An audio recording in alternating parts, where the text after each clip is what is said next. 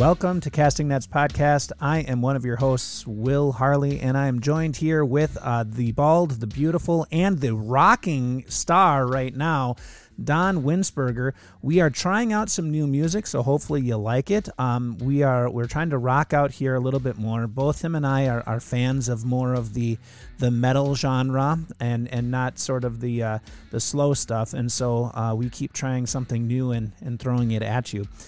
We gather today with some wonderful opportunities to uh, kind of jump back into the book of Daniel. Um, and we're taking a, a, vital shift from the book of Daniel here today, uh, leaving the history behind and now diving into prophecy. Uh, do you want to give us a little bit of context before we have the the intro music? Or and actually, you can you can give us our our disclaimer, and then we'll enter into some uh, uh transition music before we start our conversation. Yes, very few of Pastor Harley's or my thoughts are very sanctified so, in the very likely instance that we say something to offend you, and actually, sometimes we even really try. If we offend you, you have the option to contact us by email. Um, you have the option to turn us off and never listen again. Um, you could also, if you wish, contact our district presidents um, we'll let you figure out who those guys are. Um, but just keep in mind that while we try to keep our thoughts, our discussion as sanctified as possible, um, and we do do our utmost to remain faithful to Scripture, um, confessional Lutheran scriptural doctrine. Um, we do not, our show does not represent the viewpoints of the Wisconsin Evangelical Lutheran Synod nor of Pastor Harley's church in Maribel, nor of my churches in South Central South Dakota and in North Central Nebraska. With that being said, we hope that you learn from us. We hope that you grasp God's truth, and we hope that you find comfort and strength in your life as God's people.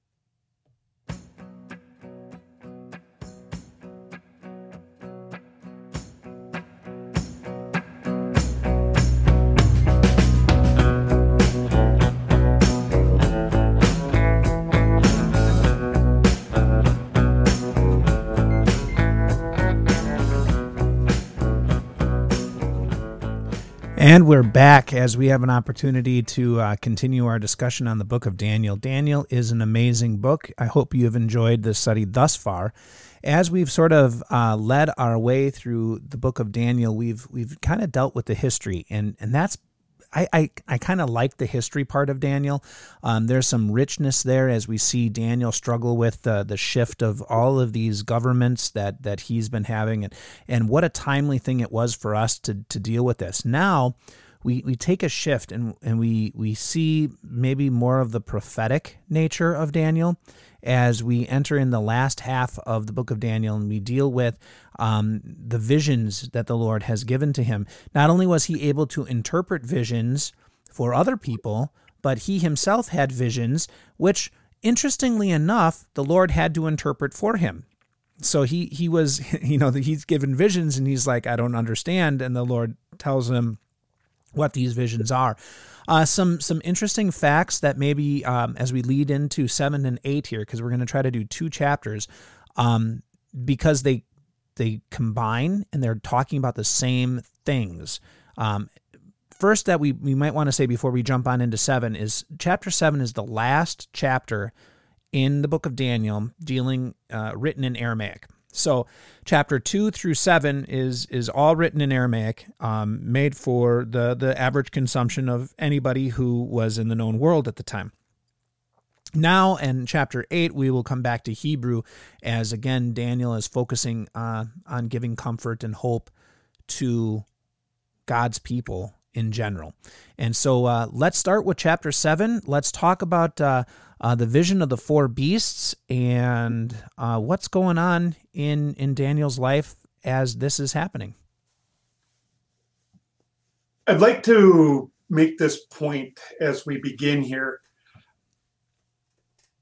When we face difficulty and transition and persecution and upheaval and uncertainty as God's people. We're always looking for direction from Him. There's always a question of what's God thinking here. Maybe even comes up, does He know what He's doing? And we have this wish that God would explain Himself to us.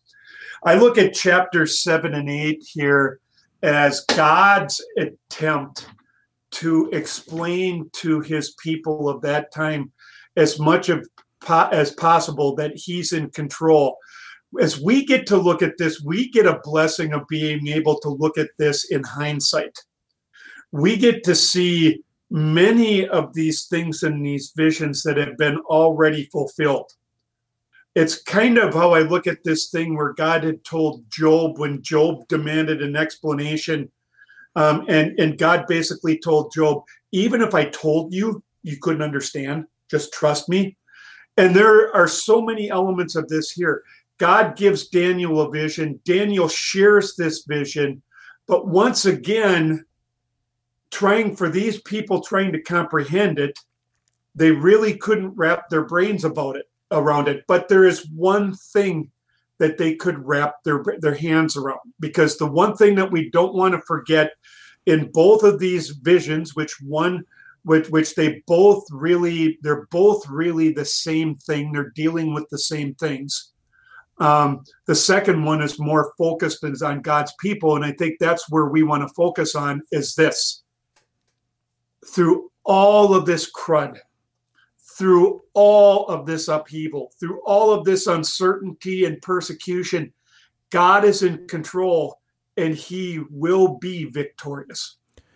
And I think that is something that that we our people need to hear because so oftentimes oh I just had this conversation with my mother actually today. Um, we were driving and, and I said, you know, with all the upheaval and all the things going on and all of the stuff that's that seems to be one way than the other way, I said, you know, the illustration that the scriptures tell us of of, of how life is like the, the the the being whipped around and thrown on a on a tumultuous sea, right? You have that beautiful illustration of the, of how this is. That that man, when you look around, that's really what life is. I mean, there's all. I mean, you're always being thrown from one thing to another thing, and you think, okay, I just got through, and then all of a sudden you're up another crest on a wave, and you're tossed around somewhere else.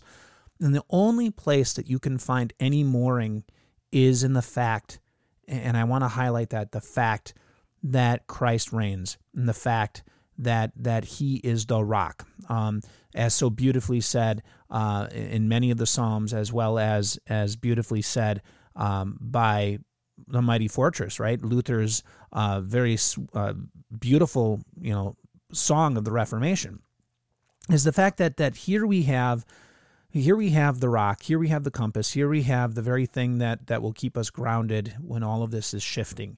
Um, so let's start with, with with chapter seven because because that's exactly the words that um, are highlighted there in that beginning section of verses, right? Um, where where of course he's he, it's in the first year of King Belshazzar of Babylon. So we're past Nebuchadnezzar. We're we're approaching the fall of Babylon.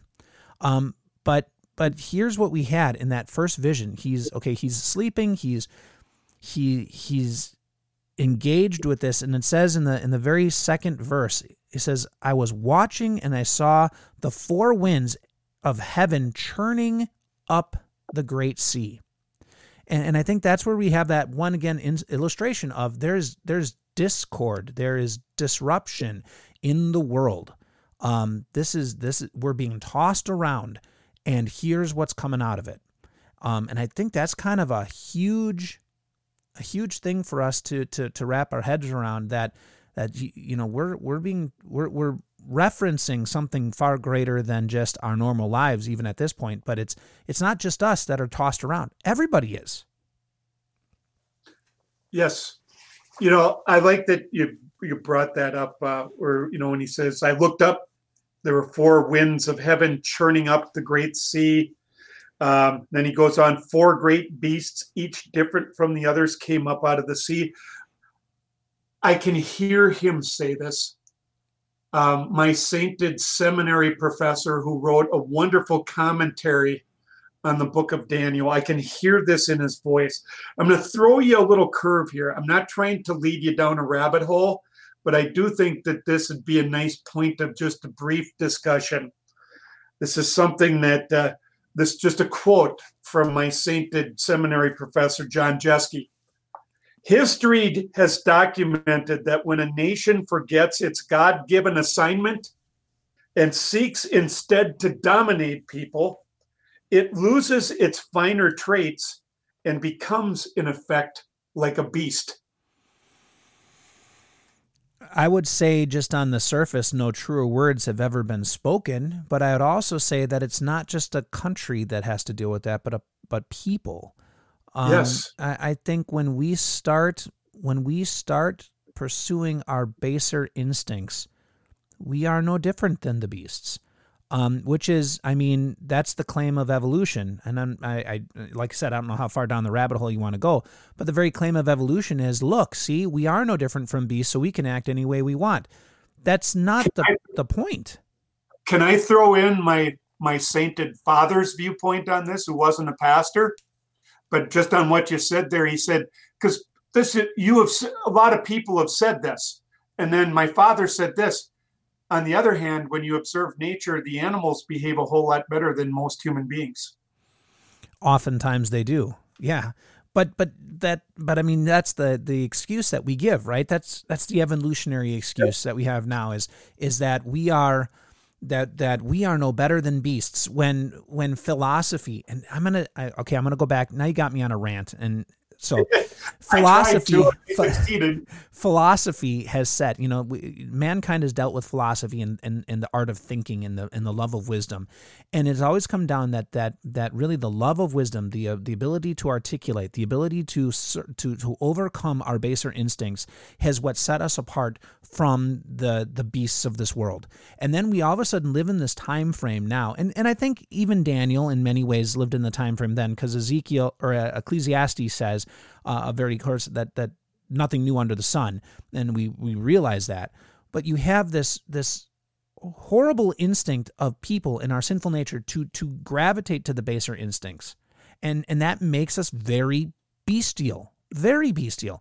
And, and, and not to be like a, a, person that's painting horrible pictures for our listeners but you know the person who is oversexed I, and i shouldn't say oversexed as much as oversexualized that is that is basic bestial instinct, right? Or a person who who lusts after the next uh, um, um, extreme, you name it. That that is a that is a base instinct, you know. Uh, the, the the the the account of adrenaline. I gotta get this going. Or or the one who lashes out irrationally because they didn't get their way. I'm sorry, but you know, that's my dog. When I hold a piece of food down near his his mouth and he's not getting it uh, and and he wants it and he he leaps at it, right? Because he can't control himself.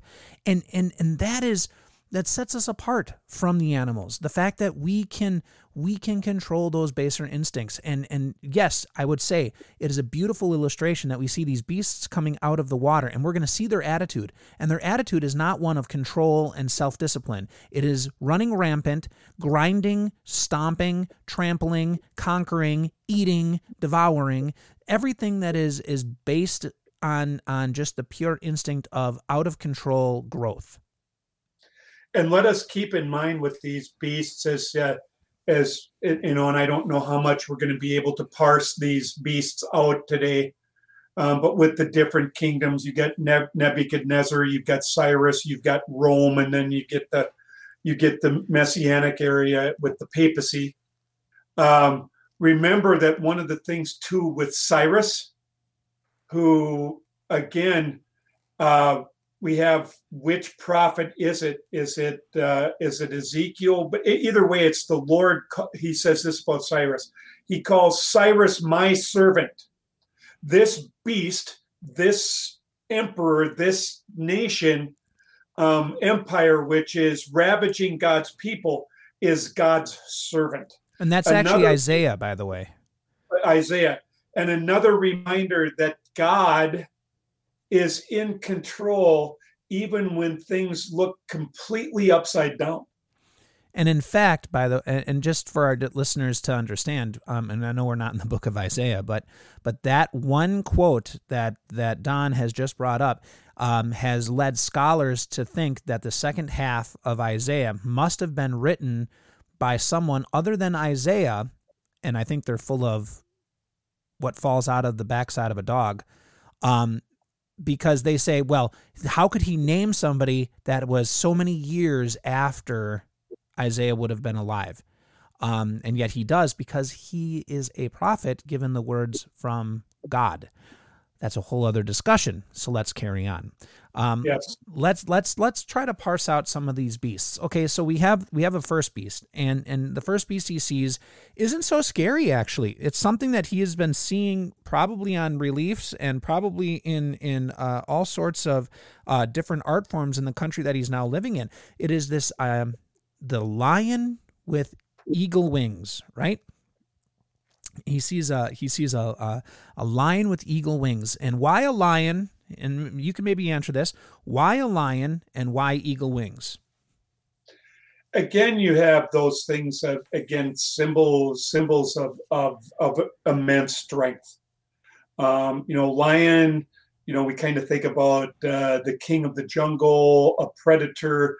I can't help but thinking about how how uh, peter describes satan as a roaring lion seeking on the prowl seeking whom he may devour.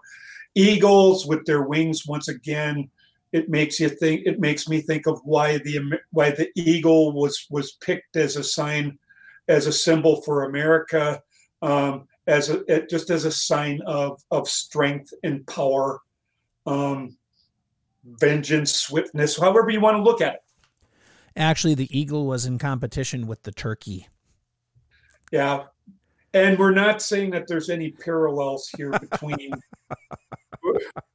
once again, I want to make it clear to people we're not saying that there's any parallels here. That this is not talk. This vision in Daniel is not talking about 20th century or any era of American history specifically.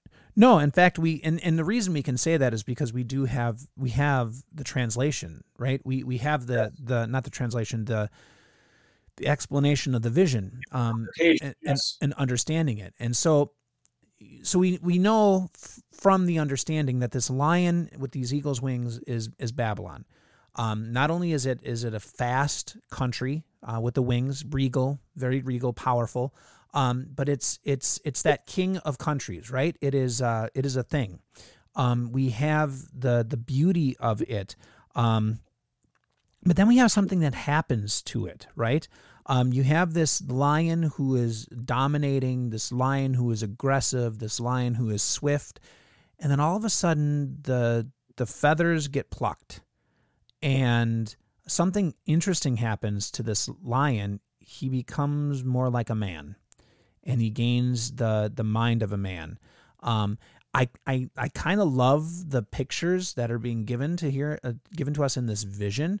Um, some people have said this was Nebuchadnezzar, right? When he was was brought back from his state of of being a beast and and is now more respectful um, and recognize not of, not in faith, of course, we already dealt with that, but more respectful to the Lord who controls all things, um, our God, and and some people have said that this is a, a good translation for that. I don't know if that's true. I think it's as good as any.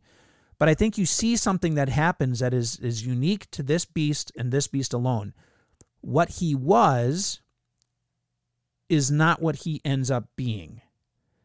And so maybe there is something to be said that what he was was a beast, driven by power, driven by um, desire, driven by greed, driven by more and more strength and conquering, and he was brought out of it maybe there is something to that.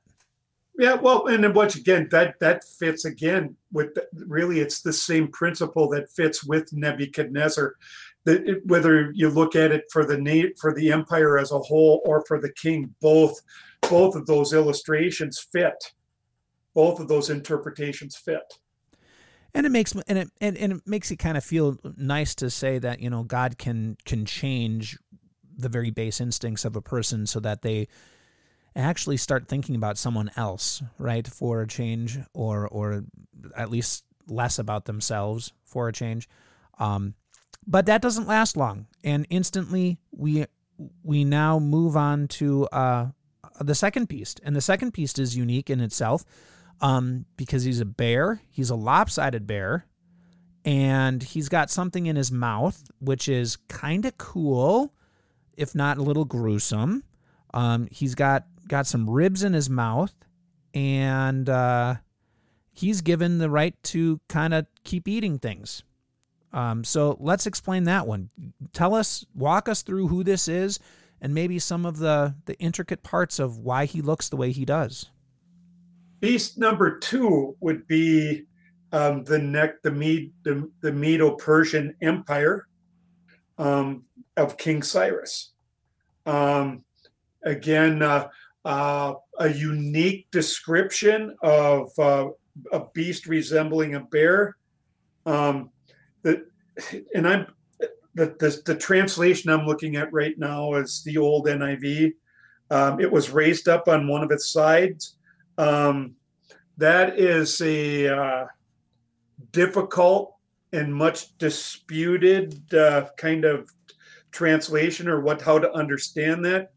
Um, Professor Jeske suggested that a good way to understand this would be to referring to the greater importance of the Persian segment of the Medo Persian alliance, um, because it seemed to be that was the one that had the most influence. Um, the characteristic of the beast was uh, uh, its greed for prey and conquest um, that three ribs in its mouth. That's the that's another interesting one. Um, some feel that that describes the fate of any nation which opposed it um, during their glory years. Um, they could uh, correspond to the three major conquests of that empire the conquests of Lydia, Babylon, and Egypt. Um, and so, again, um, this it, it, just as as I was kind of prepping for this, this is what what the Christian historians seem to see um, in hindsight of how this is to be understood, and it doesn't seem that there doesn't seem to be a whole lot of questioning of that um, in Christian circles across denominations. No, it seems to be widely accepted that that that that for the first two, well, actually for for, for pretty much all the first three uh, beasts that we're going to encounter, it, it's widely accepted um, as to who these are, and mostly that's because we're given we're given some more clear, and, and this comes up in chapter eight predominantly. We're given more clear insight as to these nations, um, where he's going to name where where God is going to name them for yep. us. And so I think yep. we're very we can be very self assured and say this is what this is. And now, like you said, with the with the the the ribs in the mouth, yeah, maybe that's a little conjecture as to uh, as to what it actually means. But I think it's a very good assessment to say the three conquering or the three nations that were conquered.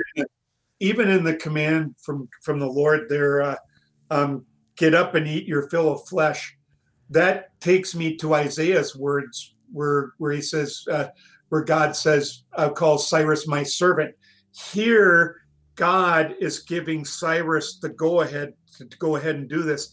This is God's plan. This is this is God carrying out his plan, God being in control. This isn't some hodgepodge of of human sinful bad things happening that uh, um, that just happen to just fall into place for the good of God's people.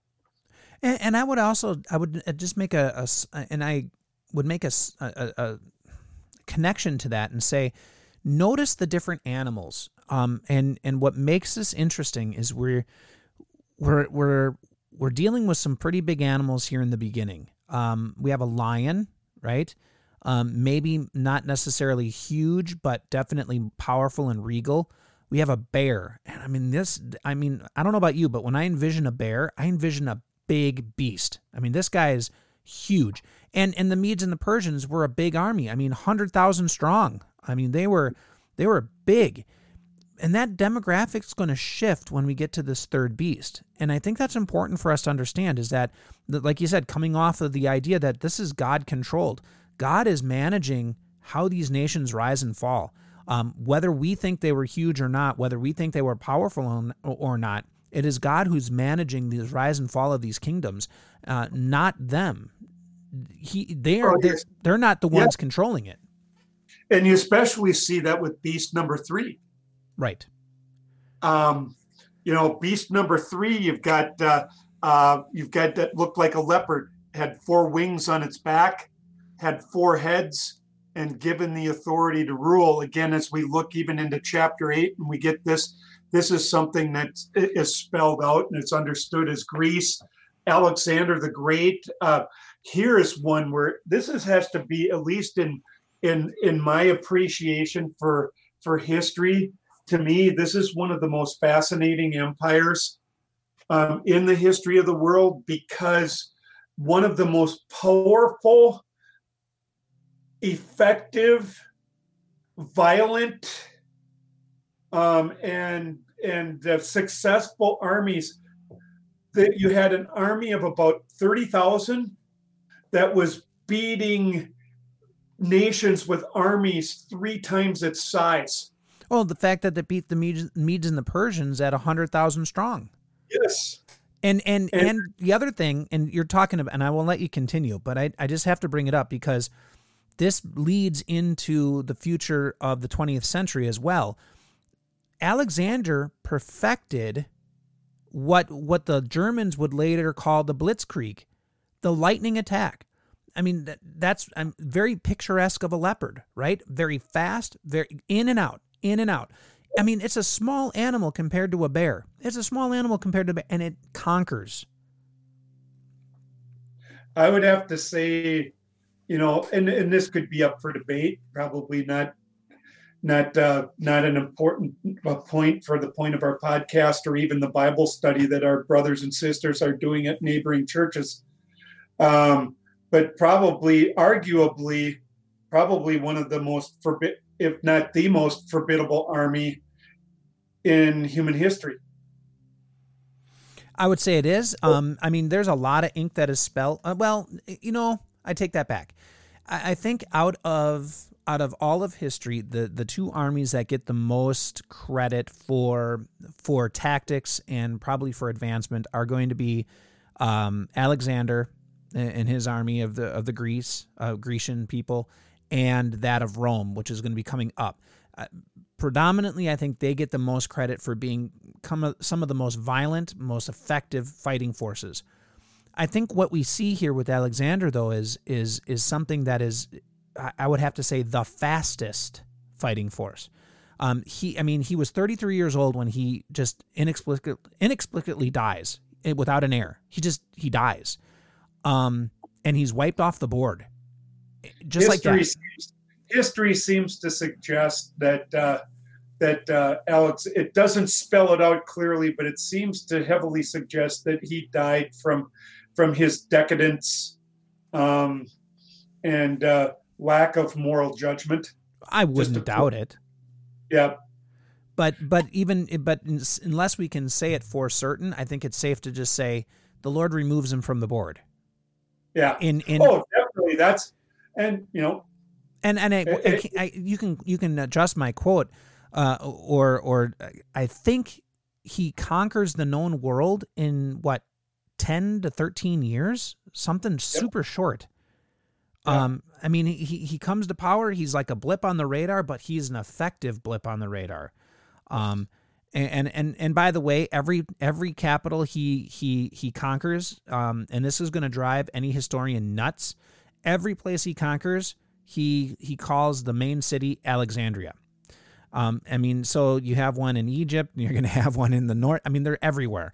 Um, it's like he was he's very egotistical in that way.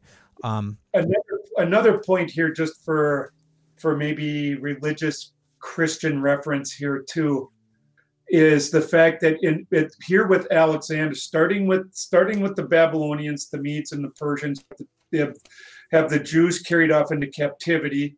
You have um, you have Alexander's conquests and actually conquering the known world.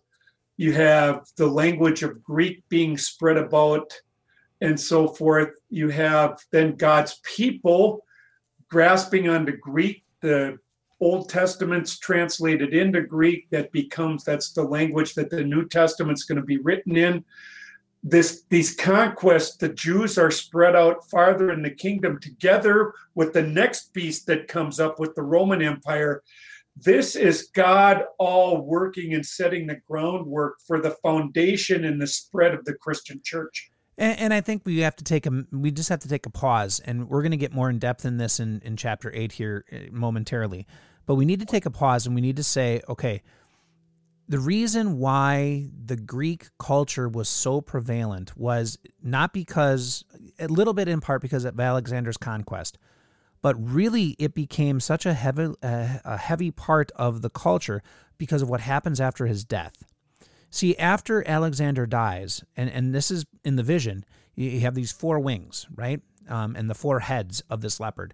See, after Alexander dies, um, he has zero heirs, and so his his generals split up all of the known territory into four quadrants. And you're going to have the the quadrant that's up in Greece. You're going to have Asia Minor. You're going to have what is going to become the Seleucids, which is primarily Palestine area, and then you're going to have Egypt. And then you're going to get into some of the stories of of Mark Antony and Cleopatra and and things like that. And we're going to get into another guy who's coming in chapter eight by the name of Antiochus. Um, um, and uh, oh, what's his last name?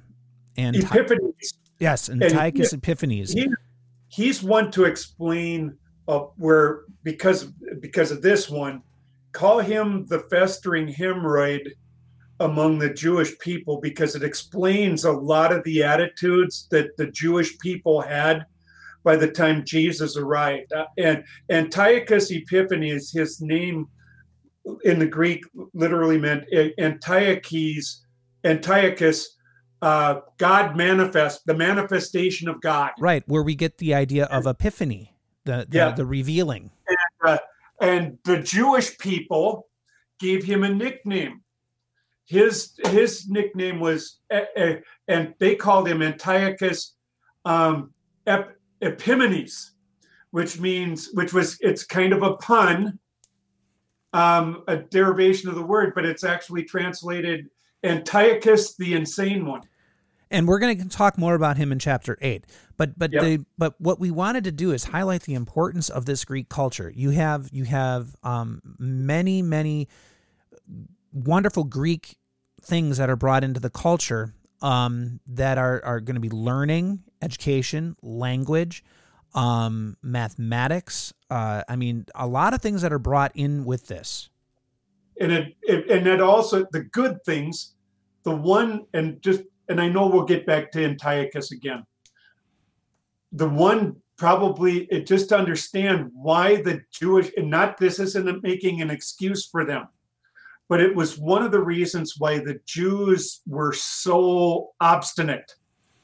Um, they were not only obstinate against Rome, they were obstinate against Jesus, they were obstinate against change because Antiochus came in and really just, I mean, because he was such a jerk, it set attitude for over four centuries. Okay, so so just to paint this as a as as pictures, um, when dealing with that, and, and we're not dealing with him, but because of what Antiochus does, because of what Antiochus does, and we're not on him yet, but we got to finish this conversation a little bit. Because of what Antiochus does, when Rome comes in conquering, and, and this is the truth, I'm telling you, this is the truth. When Rome comes conquering, Jerusalem, which is the center of Jewish faith, opens the doors wide to welcome Rome in. And that is going to play a huge part in Rome allowing the Jewish religion to be a, a, legalized religion leading into the time of Christ. And it's something that is very, very important for us to understand. Yes, were they were they kind of a hemorrhoid? Did they kind of rebel against uh, Roman rule? Yes, they did. But the reason that Caiaphas later on in in when we get to the narrative of Jesus, why Caiaphas was so worried about this upstart Christ was because there was this tentative peace between the, the Jewish religion and Rome because of of the understanding that they had. They could re, they could they could worship the way that they wanted to worship, but they had to follow certain rules. And there was this tentative peace as they were trying to get out of, out of this horrible situation with Antiochus from the Greeks and the Romans came in. And we're going to talk a little bit more about that as we carry on. That was something that led more to the Jewish people and the Jewish religion, the Jewish leaders being more open to compromise rather than taking a hard stand. Right. But it also opened the door, it also allowed for the the fulfillment of, of God's plan of salvation. Oh yes, yes. Because Once the again, temple it- was still there. and it it the, knowing this type of history is is is a wonderful because it helps us to understand the four biographies of Jesus Matthew Mark Luke and John a whole lot better because it gives us a, a bit of the history and the context Absolutely. And and realizing why why the Jewish people were the way that they were. Why did they act the way that they acted? And also why in all of Rome, in all of the area of Rome, why was it that the Jewish religion was the only other acceptable religion in all of Rome? And and it allowed for Jesus to fulfill the law, which is to to worship as was was dictated, right? um, for the people to worship. He was able to do that because Rome still had Jewish religion as legal. And, and there is and it all leads up to this. I mean, again, you cannot paint this in a better way that God was controlling everything throughout all of this. But we're not there yet. We, we still got a fourth beast, and then we got a couple other things to talk about before we get to to, to finishing off um, highlighting Christ, which is where we want to end up. So we have this fourth beast, and this fourth beast that comes up is is man, he is a fearsome beast. We don't even have anything to reference what this beast looks like. It's just a beast. And it is frightening, it is terrifying. It has iron teeth and it devours and it crushes with its feet um, and it tramples everything. But this beast has something different, and this beast has 10 horns. And from this beast comes another horn that displaces three of those other 10.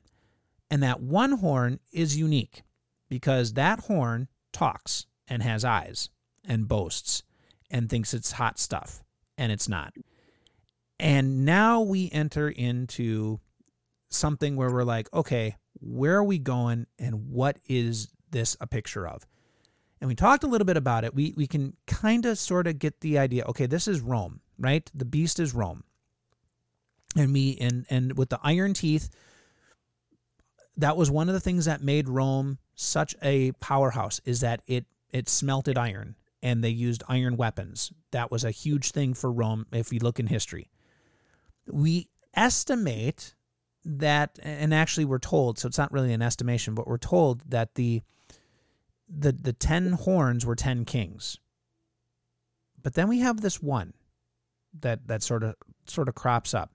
And we're not given necessarily the most clear picture as to who this one is, but I think First John 4 does give us a little bit of an idea, right?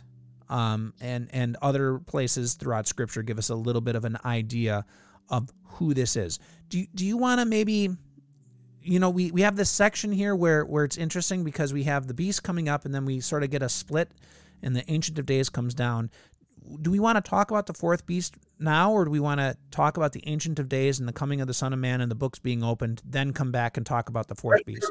because I think probably as I look at our timeline here, we give uh, we give the Ancient of Days his shrift dealing here with Christ, coming back and fi- finishing uh, finishing up with the Antichrist in chapter chapter eight. I think would be a good thing because really chapter eight is kind of really an and uh, there's a lot of explanation of what's in chapter seven. Okay. So so what we have is we have this arrogant beast that comes up, um, and and the arrogant horn, and um, and the vision kind of before it gives us the explanation of what's going on, kind of instantly shows us the end, right? Um, it's speaking boastfully, and the Ancient of Days comes. uh, oddly, oh, beautifully enough, that this is the only time that God is referred to as the Ancient of Days in Scripture, and it comes here in Daniel. Um, and it's beautiful. It's it's beautiful. You get the idea of his eternal quality, right? Uh, and then we have um, the person I love to see uh, throughout the book of Daniel. Yeah, the Son of Man coming and, and standing before the throne. Um, beautiful throne. It's on wheels, meaning it's movable. It's a fire, so there's judgment, right? There's purification being seen. Um, and then the books are opened. And talk about the books. There's a there's I think there is something special in saying there's plural books. It's a uh, first of all, I want to make it clear to our listeners from the Rosebud Circuit of the Nebraska District of the Wisconsin Evangelical Lutheran Synod that the books here are not uh, are not the church record books um, in any way, shape, or form. So we'll just clarify that right away.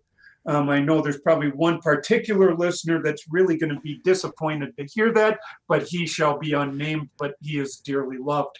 Anyway, um, that being said, we have here, um, we have here, and I like how you said too that, that it's books plural. Scripture talks about the books of the books of, of the book of life. Um, first of all, one where again it's recorded uh, uh, the name of, of all of the elect um, and uh, and so forth. What a comforting thing that that is.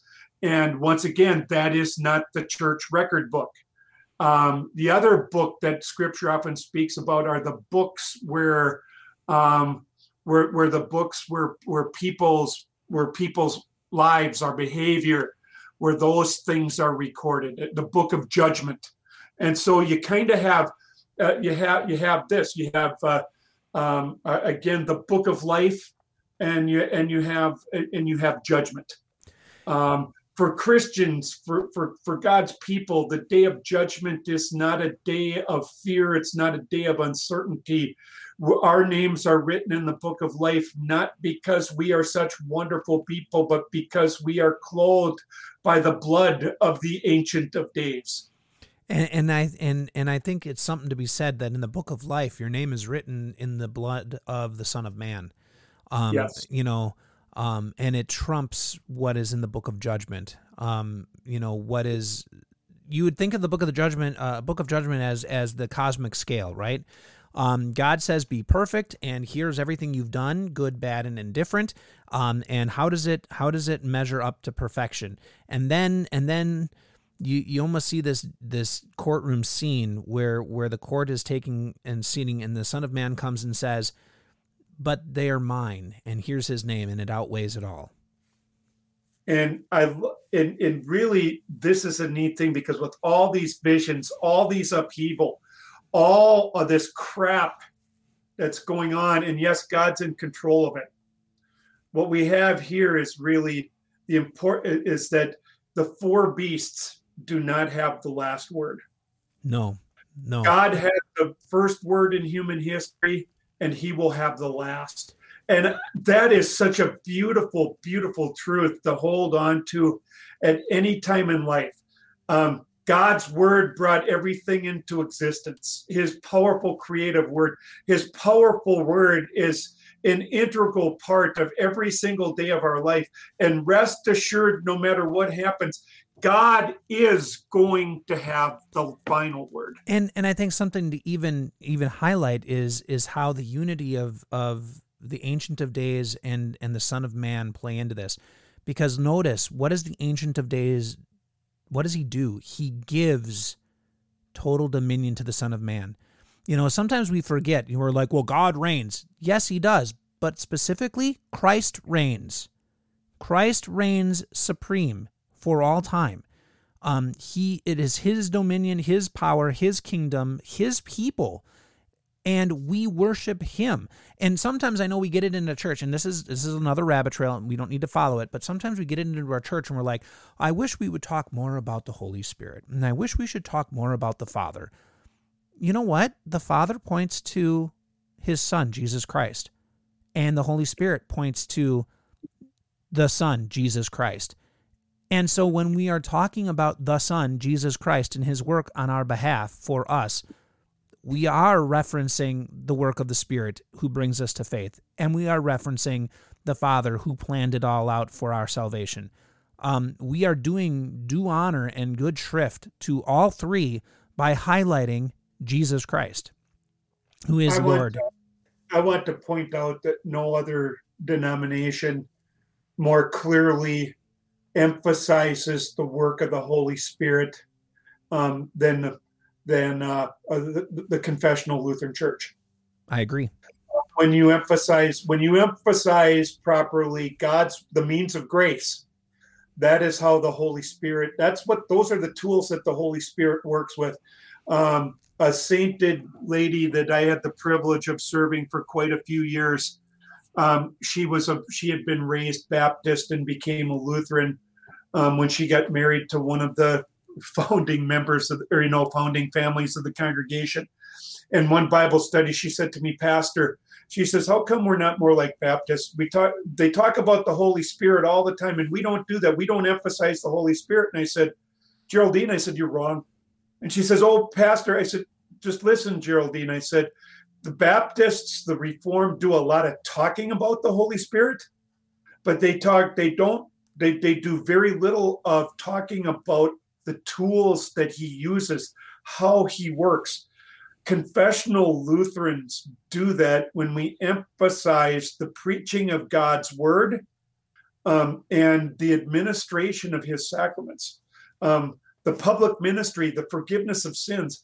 I said, when that is done, the Holy Spirit is emphasized, Christ is emphasized, the Father is emphasized. That is how it's, how it's done. She goes, Oh, wow, that makes sense. Well, yeah, when you see, and, and so you say, where is the Holy Spirit working? Right there in the Word, right there in the sacraments. Uh, and what is He doing? He's doing what He promised to do, pointing back and reminding us of Christ Jesus, linking us to Him, putting us into Him, growing us in Him. Um, that is the the ultimate purpose of the Holy Spirit. And and what does the Father do? The Father points down from heaven. This is my Son, whom I love. With Him I am well pleased. Listen to Him right? Uh, sort of combining yep. the words from baptism as well as uh, from from the Lord's baptism as well as his Mount of Transfiguration. Um, just wonderful, wonderful good news. So we have this in the Ancient of Days, and we have this, and we see the conquering of of the Son of Man. We see Christ uh, here taking the forefront of all human history and leading into eternal dominion and power and glory and honor and all worship and give thanks to Him. And now we get an explanation, right? Because um, we have 15 less than 15 12 minutes left and and we we still got eight to go through and we get to the explanation of this fourth beast. And and the explanation of the fourth beast is is quite literally rome like we said but but you have this boasting horn to deal with. And and we get more information about this boasting horn right? Um man it's hard to wrap your head around who this is. Uh, we have maybe a little bit of an idea um, when we when we we go to the reformers, right, and we look at at Luther and what he said. Uh, we get a little bit more of an idea in Revelation chapter 11 and 13, and Mark chapter 13, and Second Thessalonians chapter 2. What? Who is this? Who is this? When you look at uh, um, in chapter 8, you get uh, we see we see in this horn, we see Anti- we see part partly we see Antiochus. This guy, what he did to the temple, his disdain for the God of Israel, um, was was really. It, it's hard to find a rival for that type of flipping the bird at the true God um, in human history. You do, you do find it coming afterwards. But that being said, the things that Antiochus he did was, for one of the first things he did was went into the temple and sacrificed a pig in the holy of holies. Um, to understand the abomination that that was, um, to consider that uh, to consider that the holy of holies was the pre- was where the presence of of the true God was to be. That was where the sacrifice of the bull was made. Uh, and the blood was sprinkled at, on the mercy seat where the presence of God was considered to be on the Day of Atonement. And then to take the uncleanest of animals and sacrifice it there, it was not only flipping the bird at God, I mean, it, it drove, it literally drove, pushed the Jewish people over the edge, the desecration of the temple, everything that anything that Antiochus could think of that was going to, to stick it to the true God and to his religion, he did. Now, that keeping in mind, we see that in the beast, in that horn that was going to come out of Rome. Um, and uh, uh, the Apostle Paul talks about it in the New Testament, calls him in First Thessalonians the man of lawlessness. Um, talks about setting himself up in God's place, in the place of God, in God's temple. This is not some political ruler. This is one who sets himself up in God's church. He sets himself up against everything, anything, and everything that is Christ. Um, Chris, and Lutherans, confessional Lutherans, are not the only ones who understand it this way. There are scripture says there are many many antichrists. It also says it talks about the antichrist, a particular one. Many Christians all confessional Lutherans and many other Christians consider the best fulfillment or the most clearest fulfillment of this prophecy to be the papacy of the Roman Catholic Church. Because the papacy, that structure of the Roman Catholic Church, that whole thing, it points people away from Christ not to him. It it's and in fact one of the most vile statements that come from the papacy that says anyone who says that salvation is through faith in or that justification comes by faith in Christ alone, let him be damned. How much more antichrist can you get than that? and I think that is that's something that we need to realize. And and and dear listener, so in in the short term time that we have, I want to make it very very very very very clear. And please open up your ears and listen.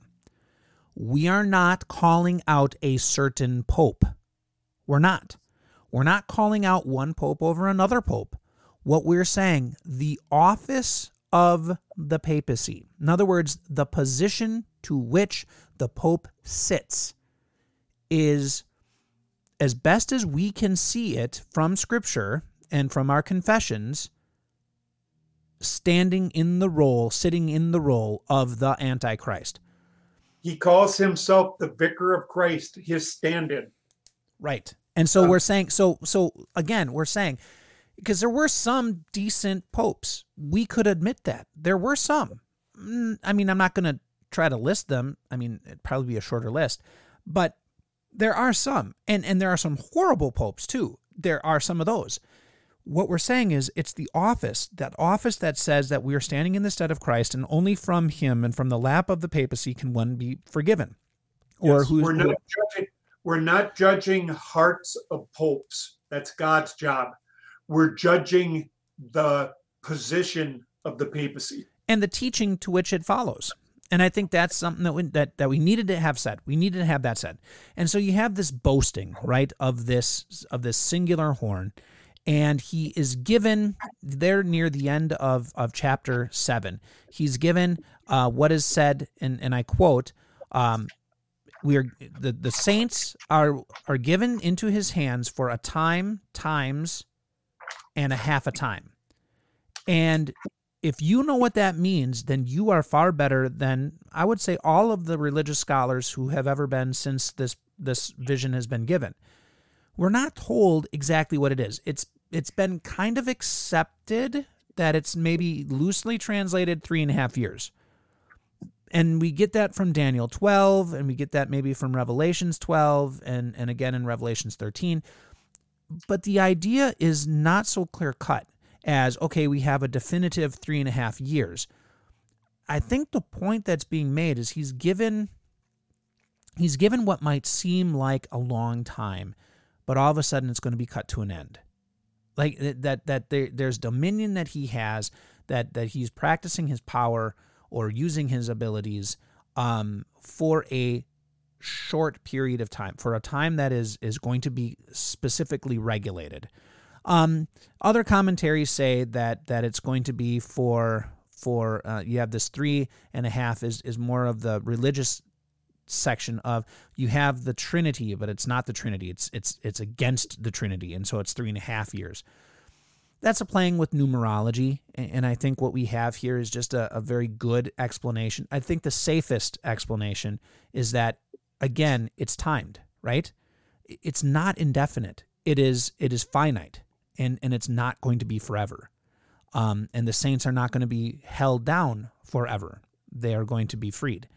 Um, and that leads us, in many ways, to uh, and then we have of course at the end of seven just a restating of of the dominion of Christ. But that leads us to eight, and eight gives us uh, a switch back into Hebrew, and and in the last very very last couple of minutes.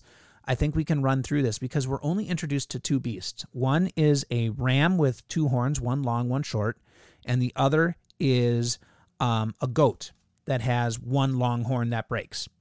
And I think this is where we get into that conversation with Antiochus. We're dealing with only two nations now, and um, we can finish it out with the discussion of, of the Antichrist. So so let's do that. Um, I will lead up, and you can you can help introduce that final conversation with the Antichrist. The two nations, Medes and the Persians.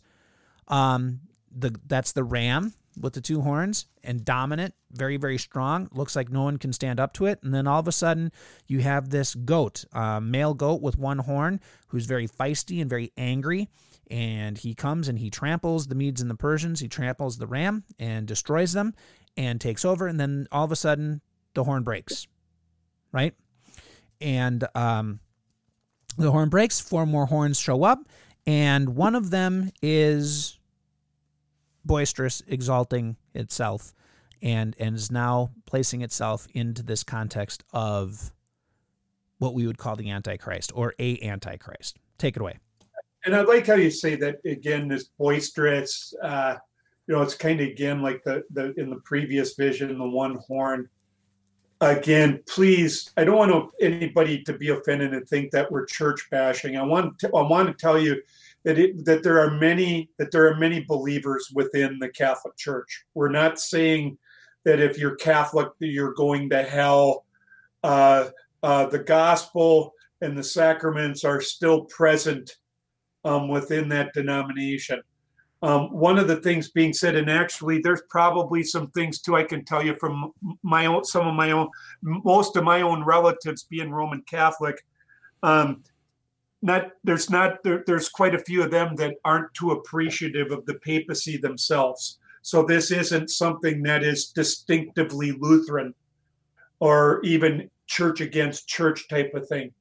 But I mean, when you look at the papacy itself and the Pope and, and uh, all of the costuming and the pageantry um, um, and and everything that goes along with it, you even look at uh, you you you look at uh, uh, the Vatican um, and all of the things that go along with it. I again boisterous, boasting.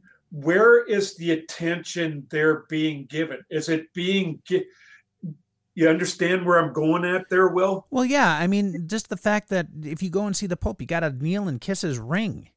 I mean, there is just a there is um, the papacy carries along with it a, a, a type of arrogance. One of the things is one of my former church presidents, who's now with the Lord, he and his family took a trip out to, to Rome and to the Vatican. And you know, and even how he talking, they got talked, they got an audience with the Pope. Just think about an audience with the Pope. Um, you know, no one it, speaks that way of having an audience with the pastor. No, Maybe we should start saying that. We have an audience I, pastor. I don't. we just had I, we just had a discussion in our Bible study today about uh, once again uh, sin in the church. You know, let me let me put it this way: uh, whenever we have a pope that dies and and so forth, you know, they always they always can. And this was something that was brought out to me by one of my confirmation students a few years ago with the one of the last popes that died, and they had, uh, you know, and they're always referring to him as His Holiness, His Holiness, and that the Pope is holy. And one of my confirmation students said, Pastor, I thought if you were holy, you didn't die. Bingo. Yeah, there you go. And there's the there's the the take home on that one, isn't it? Um he is boastful, this this horn that shows up, he's boastful, he's arrogant. He he places himself in the role of Christ. I think one of the things that that is a take home for it is that we have a switch in what happens. Um we go from from the conquering nature of of and the suffering that comes from conquering uh, over God's people to um, the to the destruction, uh, not not necessarily destruction, um, probably more the discord, right, and and the leading astray of God's people, if possible. Um, you know, there is there's so much that is is found here in in this where where we are where we're given over, right? God's people are given over for a time where where they're they're held under the sway of this. Uh, I think the last couple of verses in this section really um, talk about it, where we have the angel saying, "How long is the vision about the continual sacrifice and the rebellion that causes desolation going to last? This handing over of both the holy place and the army to be trampled. What army is being handed over to be trampled? Well, that's the saints." And and what is the holy place? That is the very scriptures themselves, right? Uh, the very word of God.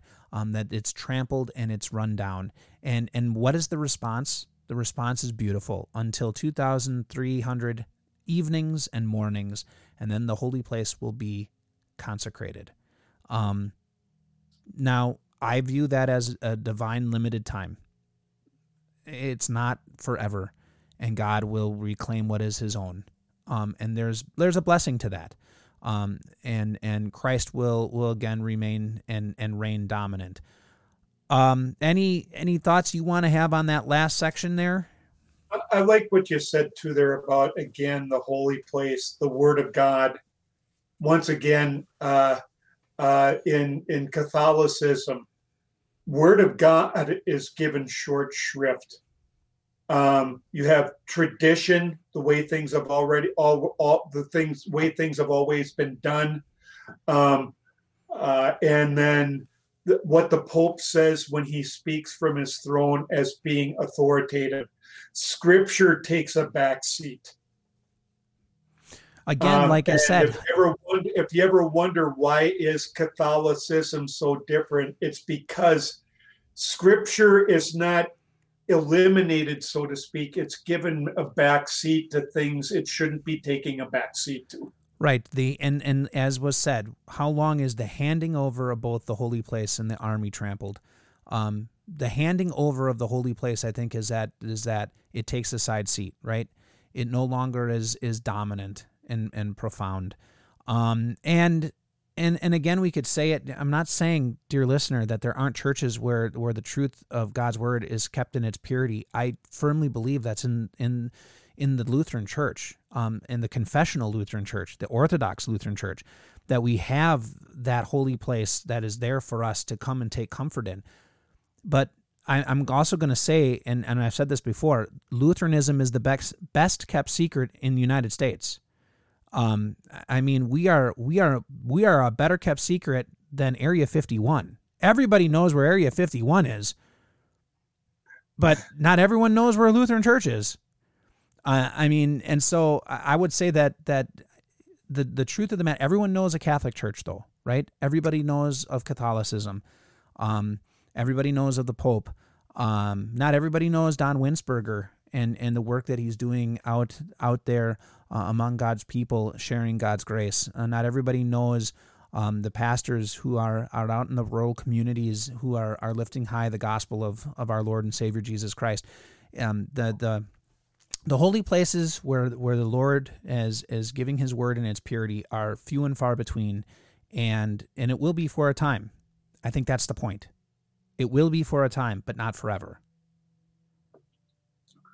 Yes, and uh, once again, I love if we're, we're, gonna we've got a couple more times to emphasize this as we as we do our a couple a couple more podcasts on Daniel, but it will always come back to this. Uh, God is in control. God knows what He's doing. the victory is already his. No matter what it appears like here, um, the plan is in action and it is a good one. And uh, that's what I got to keep reminding myself of myself. And I know a lot of people, as we look at as we, as we look at what's going on, as we fear what might happen, we don't know what's going to happen. I don't know what's going to happen. It doesn't matter even if things are are a bed of roses and the sea of life is just mirror calm. We still need to be coming back to these things. God knows what He's doing, and the victory is His. And uh, and I see that so wonderfully in the book of Daniel because this is what helps. I as I look at the life of that prophet it didn't mean that he didn't have some consternation. It didn't mean that he had some worries. Even in these two chapters we're looking at, he had these visions and he got stirred up and he was inwardly troubled. But you know what? He didn't lose it because he knew God knew what he was doing and the victory was his. And I think that is a perfect way for us to end on a wonderful note. Join us again as we continue our walk through the book of Daniel, and God blessings as you go about your week.